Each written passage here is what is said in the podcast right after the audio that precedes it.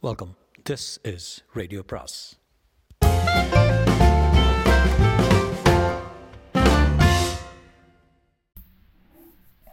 அனைவருக்கும் அன்பு வணக்கம். சாண்டில்யனின் கடற்புறா பாகம் மூன்று அத்தியாயம் பத்து.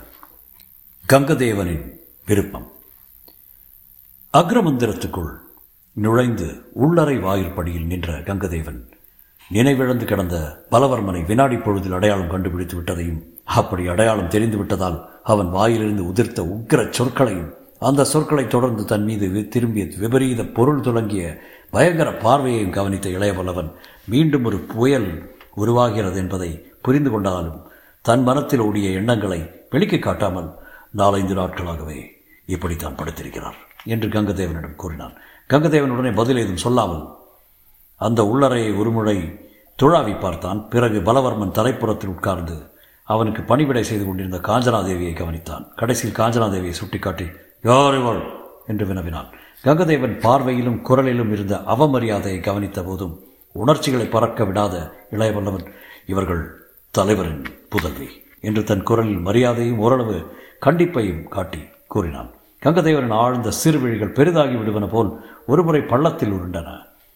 என்னிடம் போய் உதவாதென்று சொல்லவில்லை நான் என்று சீறினான் கங்கதேவன் நான் போய் ஏதும் சொல்லவில்லை என்று அடக்கமாகவே வந்தது இளையவல்லவன் பதில். பலவர்மனுக்கு பெண் ஏது? என்று மீண்டும் கேட்டான் கங்கதேவன் சொந்த பெண் இல்லை. இவள் வளர்ப்பு பெண். இவள் பெயர்? உண்மை பெயர் எனக்கு தெரியாது. ஆனால் அக்ஷய முறையில் இவளை மஞ்சள் அழகி என்று சொல்கிறார்கள். மஞ்சள் அழகி என்று பெயர் உண்டா? உண்மை பெயர் அல்ல காரண பெயர். இவள் மேனி பொன்னைப் போல மஞ்சள் நிறம் பெற்றிருப்பதால் மஞ்சள் அழகி என்று அங்குள்ளவர்கள் அழைக்கிறார்கள். இதை கேட்டதும் கங்கதேவன் காஞ்சனாதேவி மீது தன் கண்களை ஓட்டினான். அவள் கையும் கழுத்தும் முகமும் அத்தனை மஞ்சள் இல்லை என்றாலும் பொன்னிறம் பெற்று கண்ணை கவர்ந்ததைக் கண்ட கங்கதேவன் சித்தத்தில் ஏதேதோ எண்ணங்கள் எழுந்து உலாவின. அதன் விளைவாக அவன் வேறெந்த கேள்வியும் கேட்காமல் அந்த அறையை விட்டு வெளியே கிளம்பினான்.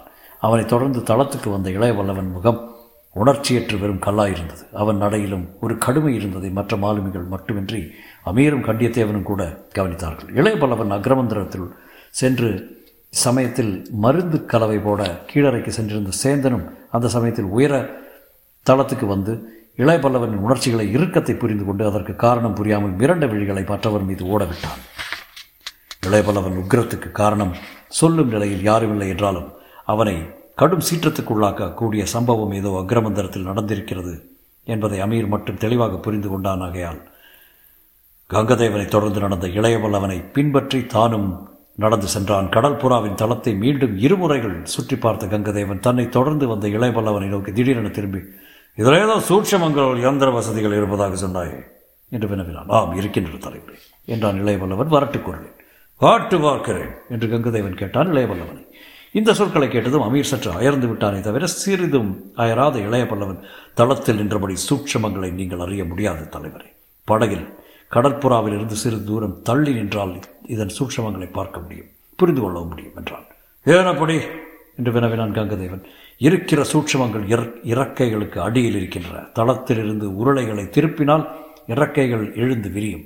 அவற்றின் அடியில் இருக்கும் இயந்திர வசதிகள் மேலிருந்து நீங்கள் எப்படி பார்க்க முடியும்? என்று பதிலுக்கு இளையபல்லவன் கேட்டு வைத்தான். கங்கதேவன் அதை பற்றி சிறு பிறகு சிரத்தை எதுவும் காட்டவில்லை.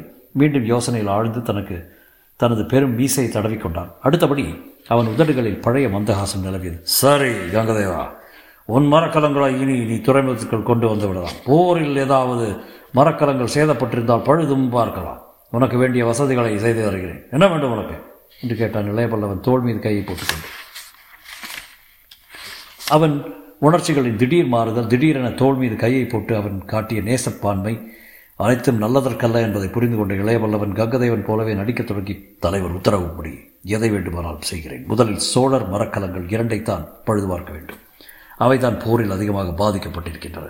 அவற்றை துறைமுக கரையில் உடனே இழுக்க அனுமதி வேண்டும் என்றான். அனுமதி கொடுக்கப்பட்டது. இதை சொல்லி இளையபல்லவன் முதுகை ஆதரவுடன் தட்டினான் கங்கதேவன். தலைவர் அன்பு நிகரற்றது என்று பணிவை காட்டினான் இளையபல்லவன் சரி அடுத்தபடி கடல் புறாவை என்ன செய்ய உத்தேசம்?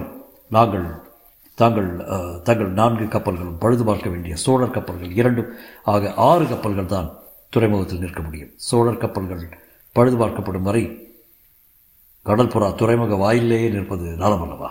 என்று இளையபல்லவன் தனது கருத்தையும் சொல்லி கங்கதேவனை யோசனை கேட்பது போல கேள்வியாகவும் வசனத்தை தொடுத்தான்.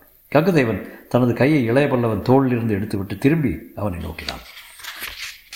உனக்கு கடற்பழக்கம் நிரம்ப இருக்கிறது என்று சிலாகிக்கவும் செய்தான். இளையபல்லவன் புன்புறவன் செய்துவிட்டு சொன்னான் தொட்டில் பழக்கம் சுடுகாடு மட்டும் என்று தமிழர் சொல்வார்கள்.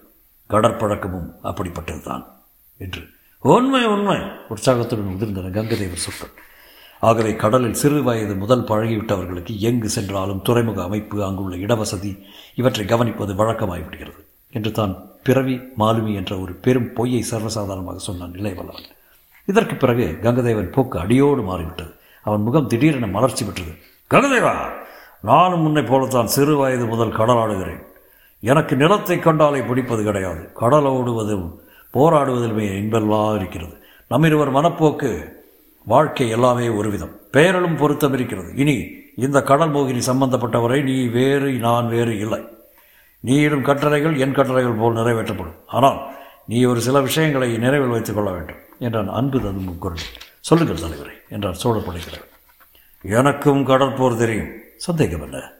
கப்பல்கள் எந்த இடத்தில் எப்படி நிறுத்தப்பட்டால் எனக்கு பாதகம் என்பது தெரியும். இது தெரியாதிருக்க முடியுமா?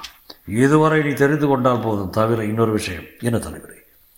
பாலவர்மனை என்ன செய்ய போகிறாய்? கடல் போகினியில் இறக்கி சிகிச்சை செய்ய வேண்டும். அது என் கடமை என்று இளையபல்லவன் கூறி கங்கதேவனை ஏறெடுத்து நோக்கினார் தயக்கமின்றி மிகுந்த அன்புடன் வந்தது கங்கதேவன் சொற்கள். உன் கடமை மட்டுமென்ன என் கடமையும் அதுதான். பலவர்மனை கொல்ல எனக்கு காரணம் இருக்கிறது. ஆனால் தென்கலிங்க மன்னருக்கு மரக்காலம் கொண்டு செல்லும் இவனை கொல்வது அரச துரோகமாகும். ஆகவே இம்முறை இவனை தப்ப விடுகிறேன். கடல் போகினில் இவனுக்கு தீங்கு எதுவும் நேர்படாது என் விடுதியிலேயே இவனை வைத்து சிகிச்சை செய்யலாம். மருத்துவர்கள் கூட இருக்கிறார்கள் என்றான் கங்கதேவன். மருத்துவர் தேவையில்லை. என்னிடம் ஒருவர் இருக்கிறார் என்று பதில் கூறினான் இளையபண்ணம் நல்லது நல்லது. அவனை கொண்டே சிகிச்சை செய்து கொள். என்ற கங்கதேவன் கங்கதேவா நீ துறைமுகத்துக்குள் உன் மரக்கலங்களை இன்று மாலை கொண்டு வந்து விடலாம். எனது நான்கு கப்பல்களையும் சற்று விலக்கி சோழர் மரக்கலங்களுக்கு வழிவிட பிற்பகல் வரை பிடிக்கும் என்று கூறிவிட்டு புறப்பட சித்தமானான். அவன் புறப்பட முற்பட்டு விட்டதை குறிப்பால் உணர்ந்த கடற்புறாவின் மாலுமிகள் வெகு சீக்கிரம் நூலேணியை தொங்கவிட்டு இழுத்து பார்த்து சரி செய்தார்கள். அத்துடன் இளையபல்லவனிடம் விடைபெற்றுக் கொண்டு நூலேணியில் இறங்க முற்பட்ட கங்கதேவன் ககதேவா என்று இளையபல்லவனை அருகில் வரும்படி அழைத்தான். அருகில் வந்த இளையபல்லவனிடம் அவனுக்கு மட்டுமே கேட்கும்படி சொன்னான். இதோ பார் கங்கதேவா யாருக்கும் நான் ஆயுளில் அளிக்காத வசதிகளை உனக்கு அளிக்கிறேன் என்று. அந்த முன்னுரைக்கு காரணத்தை அறியாத இளையபல்லவன் ஆம் தலைவரை அதற்கு நான் பெரிதும் கடமைப்பட்டிருக்கிறேன் என்று கூறினான். கங்கதேவன் புன்முறல் புன்முறுவல் செய்து ரகசியமாக கேட்டான். கடமைப்பட்டிருப்பதை எப்படி காட்ட உத்தேசம் என்று. இளையவல்லவன் மூளை துரிதமாக வேலை செய்தது. எப்படி காட்டச் சொன்னாலும் காட்டுகிறேன் என்று உதறுகள் உணர்ச்சியின்றி சொற்களை உதிர்த்தான். எதை செய்ய சொன்னாலும் செய்வாயா? கங்கதேவன் கேள்வி ஆவலுடன் வந்தது. முடிந்ததை கண்டிப்பாக செய்வேன். என்று பதில் சொன்ன இளையபல்லவன் என்ன செய்ய வேண்டும்? உத்தரவிடுங்கள். என்று கேட்கவும் செய்தான். சமயத்தில் உத்தரவு வரும் தேவா. சமயத்தில் வரும். என்று கூறிவிட்டு நூலேணியில் இறங்கி சென்று விட்டான் கங்கதேவன். அடுத்த சில வினாடிகள் கங்கதேவன் படகு கடல் கடல் நீரை கிழித்து கொண்டு துறைமுகத்தை நோக்கி வெகு வேகமாக சென்று கொண்டிருந்தது. அந்த படகு செல்வதை பார்த்து கொண்டே நீண்ட நேரம் தளத்திலேயே நின்று கொண்டிருந்தான் இளைய பல்லவன். அமீர் படைத்தலைவனை அணுகி படைத்தலைவர இவன் எப்படி? என்று வினவினான். நான் இதுவரை சந்தித்த எதிரிகளுள் மிகவும் அபாயமானவன். என்று லேசாக கவலை பாய்ந்த குரலில் பதில் வந்தது இளையவர்களுடன் பல்லவனிடம் பாலவர்மனிடவா என்று அமீரின் கேள்வியில் வியப்பு பிரதிபலித்தது. பாலவர்மனை விட பன்மடங்கு அபாயமானவன் என்றான் இளையபல்லவன் வெறும் முரடனாக இருக்கிறானை பார்ப்பதற்கு? ஆம் பண்பாடு கூட இருப்பதாக தெரியவில்லை. அந்த சொல்லுக்கே அங்கு இடமில்லை. அப்பேற்பட்டவன். வாசகத்தை அமீர் முடிக்கவில்லை. இளையபல்லவனை இடைமறித்து முடித்தான். அப்பேற்பட்டவன் எப்படி புத்திசாலியாக இருக்க முடியும் என்று கேட்கிறாய் மீர் எனக்கு வியப்பாகத்தான் இருக்கிறது. இவன் முரடன் பண்பை அறியாதவன் இருப்பினும் கூறிய பக்தி இருக்கிறது. புத்தி இருக்கிறது. நமது எண்ணங்களை நிமிட நேரத்தில் அலசி விடுகிறான். இவனிடம் நமது திறமை முழுவதையும் செலுத்த வேண்டிய அவசியம் இருக்கிறது. ஆகவே எச்சரிக்கையுடன் இரு அமீர். மற்றவர்களையும் எச்சரிக்கைப்படுத்துவை. சீக்கிரம் அவனிடமிருந்து நான் செய்தி எதிர்பார்க்கிறேன். அமீரின் முகத்தில் கவலை இருந்தது. என்ன செய்தி எதிர்பார்க்கிறீர்கள்? என்று வினவினான் என்னை சீக்கிரம் விருந்து கிடைப்பான். எதற்கு? விஷம் வைத்துக் கொள்ளவா? அல்ல என்னை திருப்தி செய்ய. எதற்கு உங்களை திருப்தி செய்ய வேண்டும்? ஏதோ ஒன்றை என்னிடம் எதிர்பார்க்கிறான் அவன். என்ன என்று ஊகிக்க முடியுதா உங்களால் ஓரளவு ஊகிக்க முடியும். முழுவதும் ஊகிக்க முடியவில்லை. அவன் எதிர்பார்ப்பது? இளையவல்லவன் பதில் சொன்னான். அந்த பதில் அமீரை அப்படி தூக்கி வாரி போட்டது. தங்கள் அபாயம் உச்சநிலைக்கு செல்வதை உணர்ந்து கொண்டான் அமீர் அந்த உணர்வால் பெரும் கோபமும் அவன் முகத்தில் துளிர்விட்டது. விருந்துக்கு உங்களோடு நானும் வருகிறேன் என்றான் அமீர் உக்கிரத்துடன். எதற்கு என்று வினவினான் நிலைப்பலவன் அந்த பாதகனை கொல்வதற்கு என்றான் அமீர். அவன் சொற்கள் நெருப்பு துண்டங்கள் என உதிர்ந்தன. அவன் வலது கையின் இடையிலிருந்த குருவாள் ஒன்றை பயங்கரமாக தடவியது.